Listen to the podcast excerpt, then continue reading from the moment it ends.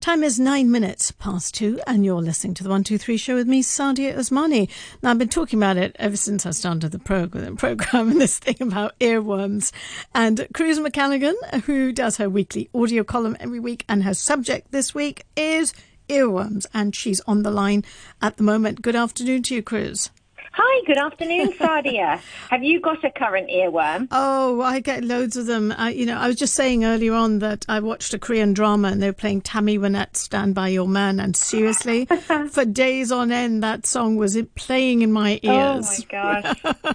and it was hard to get it out. I like it; it's a nice song, you know, but to have it going round and round and round. Um, to, uh, it was a bit of a strain after a while. So, why so, does yes. this happen? So, yeah, so an earworm, for those who um, don't know, is what we call that's a song that's stuck in your head. Mm-hmm. So music has a tendency to get stuck in our heads, you know, that tune intruding on our thoughts and replaying in that kind of never-ending loop. Um, that that there it is a phenomenon. It does happen. It happens to a lot of people. Um, it's very common, um, and it's called an earworm. And interestingly, there's very little in terms of research on the phenomenon. Um, there is a music psychologist who started studying it a few years ago and um, they've used a lot of different um, they've used uh, different terms to describe the subject. So um, they use stuck song syndrome, sticky music, cognitive itch, or most commonly earworm. Mm-hmm. Um, they've even started a, a, website actually called earwormery.com collecting stories and experiences of people who have earworms. Now, what's really interesting about the data is that it has quite surprising findings. Um, that only about only about half a dozen or so of like a thousand songs, a uh, thousand entries that were listed were the same song. Because actually, the response that we have to music is quite heterogeneous, um, gen, gen, uh, genius. so it's a very individual phenomenon, right? right? So it, it can change a bit. Like, for example, um, there are, you know, when a film or a TV show becomes very popular, mm. um, there'll be a, a peak in, in, a song that's coming up all the time. Um, and there's also a set of triggers that they've identified that can cause tunes to pop into someone's head and stay there.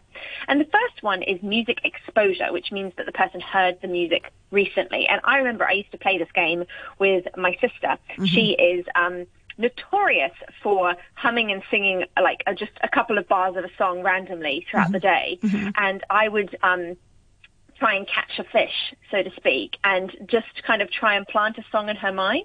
So I would do it on purpose. So I might be like in the office with her and say, oh, you got to cut loose, foot loose, just very quietly, and just wait to see how long until she started. Oh no! She started humming and singing it, which wasn't very long actually. It was a lot of fun. It was just a game I used to play by myself to pass the days.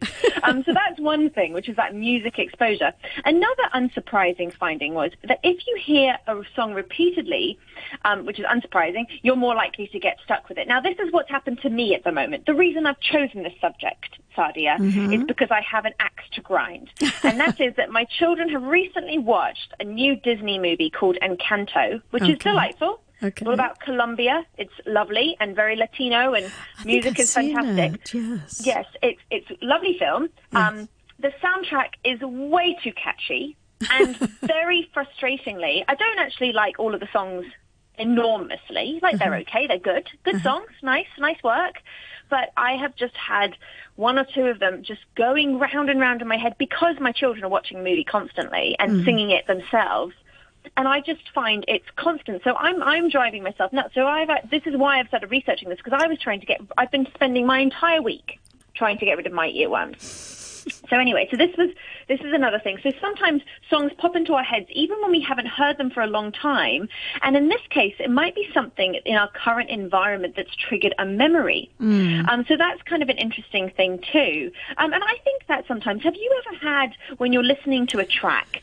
Um, you suddenly have a flashback a of somewhere else yes. you were listening yes. to that same yeah. track. So yeah. many tracks are like that, though. They take you back. Like, you know, uh, I remember as a child going on holiday and we had this massive big tape recorder, right? And um, and it had those cassette things, and, and there was a whole bunch of tracks on there. And the moment I hear any of those tracks, the vision of Switzerland and Germany and us driving and camping comes Delightful. into my mind. It's quite lovely. Delightful. But it can have kind of negative connotations if you're thinking of something awful awful, and then you had a track well, playing. This is what they say. There was one person who responded to this survey about earworms um, who said that there was a song called Nathan Jones by Bananarama, mm-hmm. which oh, first oh, yeah, got stuck yeah. in her head when she was 16 years old and taking a big exam. Now she gets that song playing at oh. every single moment of stress in her life. Her wedding, childbirth, oh, no. work, everything. She gets that one song. And I, it, it's funny how you think about it that way because mm. I remember when my daughter was born, there was a radio playing in the operating theatre. and it, the song that was playing um, when we came in there, which was um, Ebony and Ivory. yeah, yeah. I was like, my daughter hurry up, people! My daughter cannot be born to this song. I do. I, I, you know, it's so funny that you said that. When my daughter was born, I had a cesarean, right? And yes. when I went into the theatre, the nurse said, "Do you mind if the doctor just plays? He plays music, you know, while he's doing this." And I said, "Yeah." You know, I was thinking I'm going to hear some lovely classical music, right? And seriously, the doctor put on don't touch this from MC Hammer. And he literally kind of walked, uh, you know, dancing to me. And I was thinking, oh my goodness, I don't believe this is happening. But I was laughing. And, and, and, and, you know, to this day, my daughter says, MC Hammer, is that, is that, are you, are you absolutely sure that's what I was born to? And I said, yes, it was. I'm yes, afraid. absolutely. Well, my, yes. my daughter was luckily not born to Ebony and Ivory. She was born to Brass in Pocket by the Pretenders, which is a much better song to be born to. So I was happy. I was like, the track's changed and she's out. It's okay. um, but we have this thing. So they say that earworms might be part of a larger phenomenon, which is called involuntary memory, which is a category which also includes the desire to eat something after the idea of it has popped into mm, your head. Mm. Like the sudden, um, I had this yesterday. I had a sudden desire to have a tuna fish sandwich, which I never have. Mm. And I just decided I have to do that. Did you see um, it so somewhere? All, no, I don't know where it came from. It just popped into my head, mm. and then I couldn't stop thinking about it, so I had to make one. um, and there's a couple of reasons why this might happen with music. Firstly, because music can be encoded in our brains in so many ways. It's what we call a multisensory stimulus. And this is especially true if you were a musician, because you encode how you play it, what it looks like on a score, as well as what it sounds like. But also, secondly, music is encoded in a very personal and emotional way. And we know that when we encode anything in our brains with emotional or personal connotations, it's recalled better in our memories, which is why, you know, if I asked you to try and remember every single time in your life you've brushed your teeth, it's very unlikely you mm. will, but mm. you're going to remember all the really important, meaningful things, right? Mm. That's mm-hmm. very, that's something we know. Mm-hmm. But of course, um, other experts have suggested that music may get logged, uh, lodged in our heads because of the way that we evolved. So for a very long period of time, we needed to remember information. Information like where the well was, or which foods are poisonous and which aren't, or how do I care for my wound so it doesn't become infected, right? Like there was a lot of things we had to do. So modern humans have been around for some 200,000 years, but our written language may have only been invented, invented around 5,000 years ago, right? So a lot of um, information in human history was probably memorized through important songs through or kind sounds. of oral tradition. Yeah, yes, through yeah. song and story. Yeah. And that practice continues today in cultures with strong oral traditions.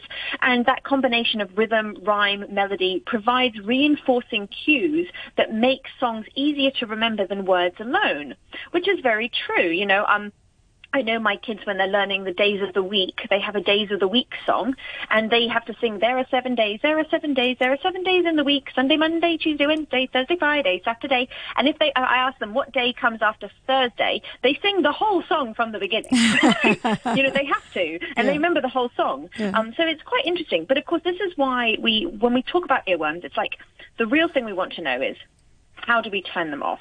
Right? Yeah. That's the thing. How do we turn it off?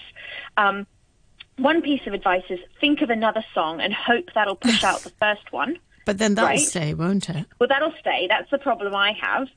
Um, but uh, they're currently doing a lot of research onto this, and they say like, okay, it might, you know, that structure of one tune might have a bearing on whether it's useful in displacing another.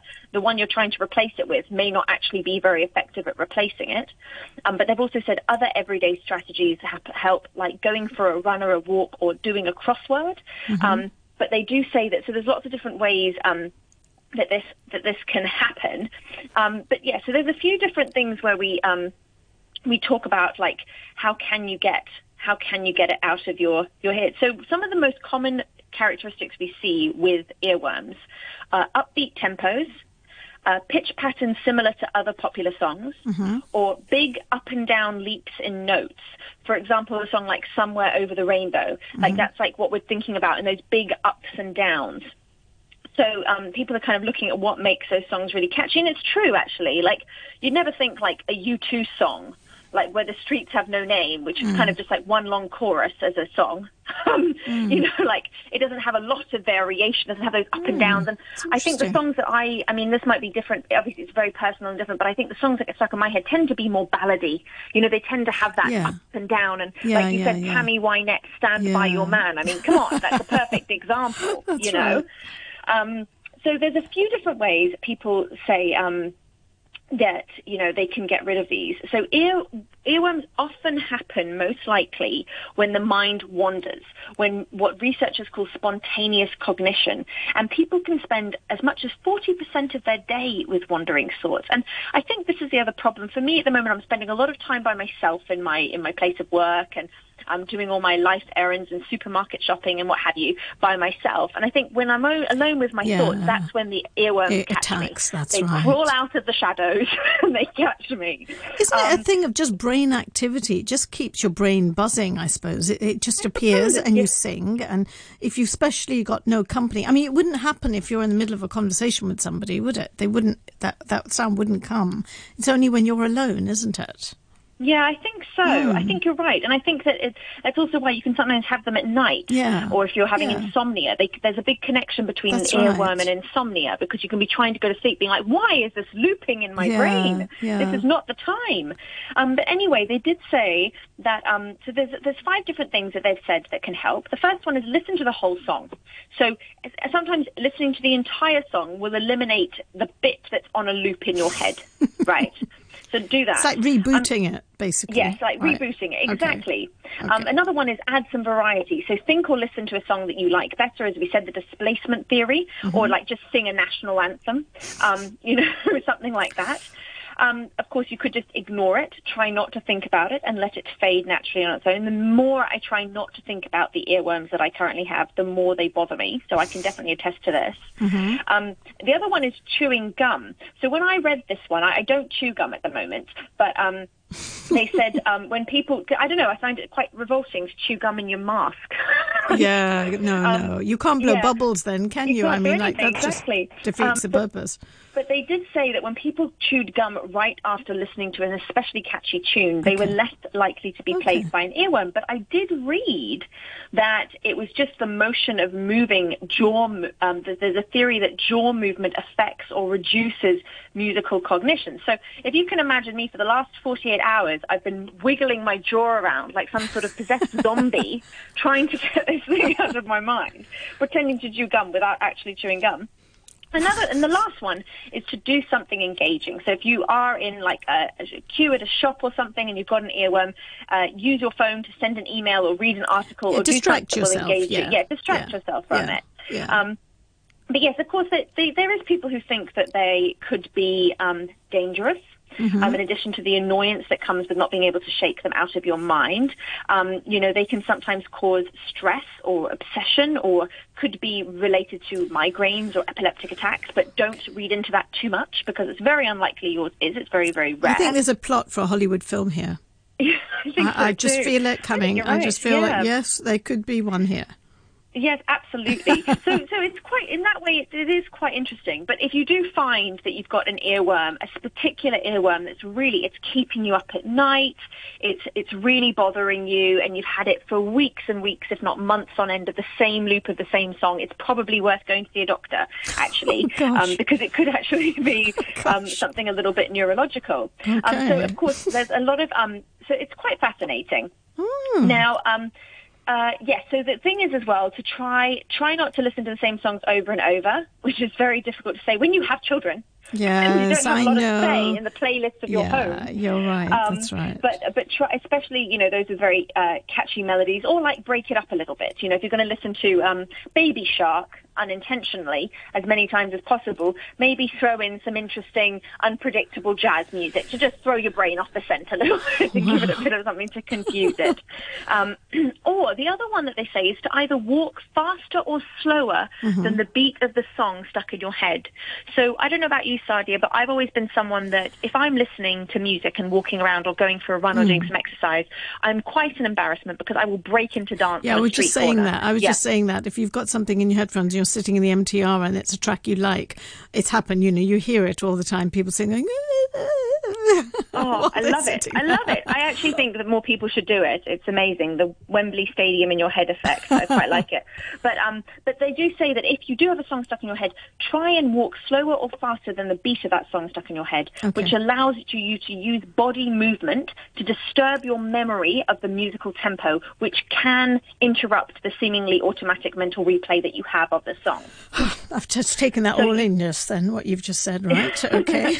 yeah, so you can just move, you're like, if it's a song that's really like ballady, let's take Stand By Your Man, for example. It's coming Um, back to me again now. Now as you've mentioned it, I'm sorry. I'm It so is. sorry. It is getting into my system here. Okay. I'm so sorry, Yes. but I will happily take that song to replace the three that I've got going around. I'm telling you now. Um, but I do think that if you, so if you think about that song, which is a bit ballady, it's got that kind of like, you know, swinging tempo a bit, but it's not fast, right? You could either go for a really quick, like, quick walk, Yeah. or move yourself in a really quick way and pretend Yeah. you're dancing to some sort of ska music or something, um, and that might disrupt it a little bit and get it out of your brain. okay.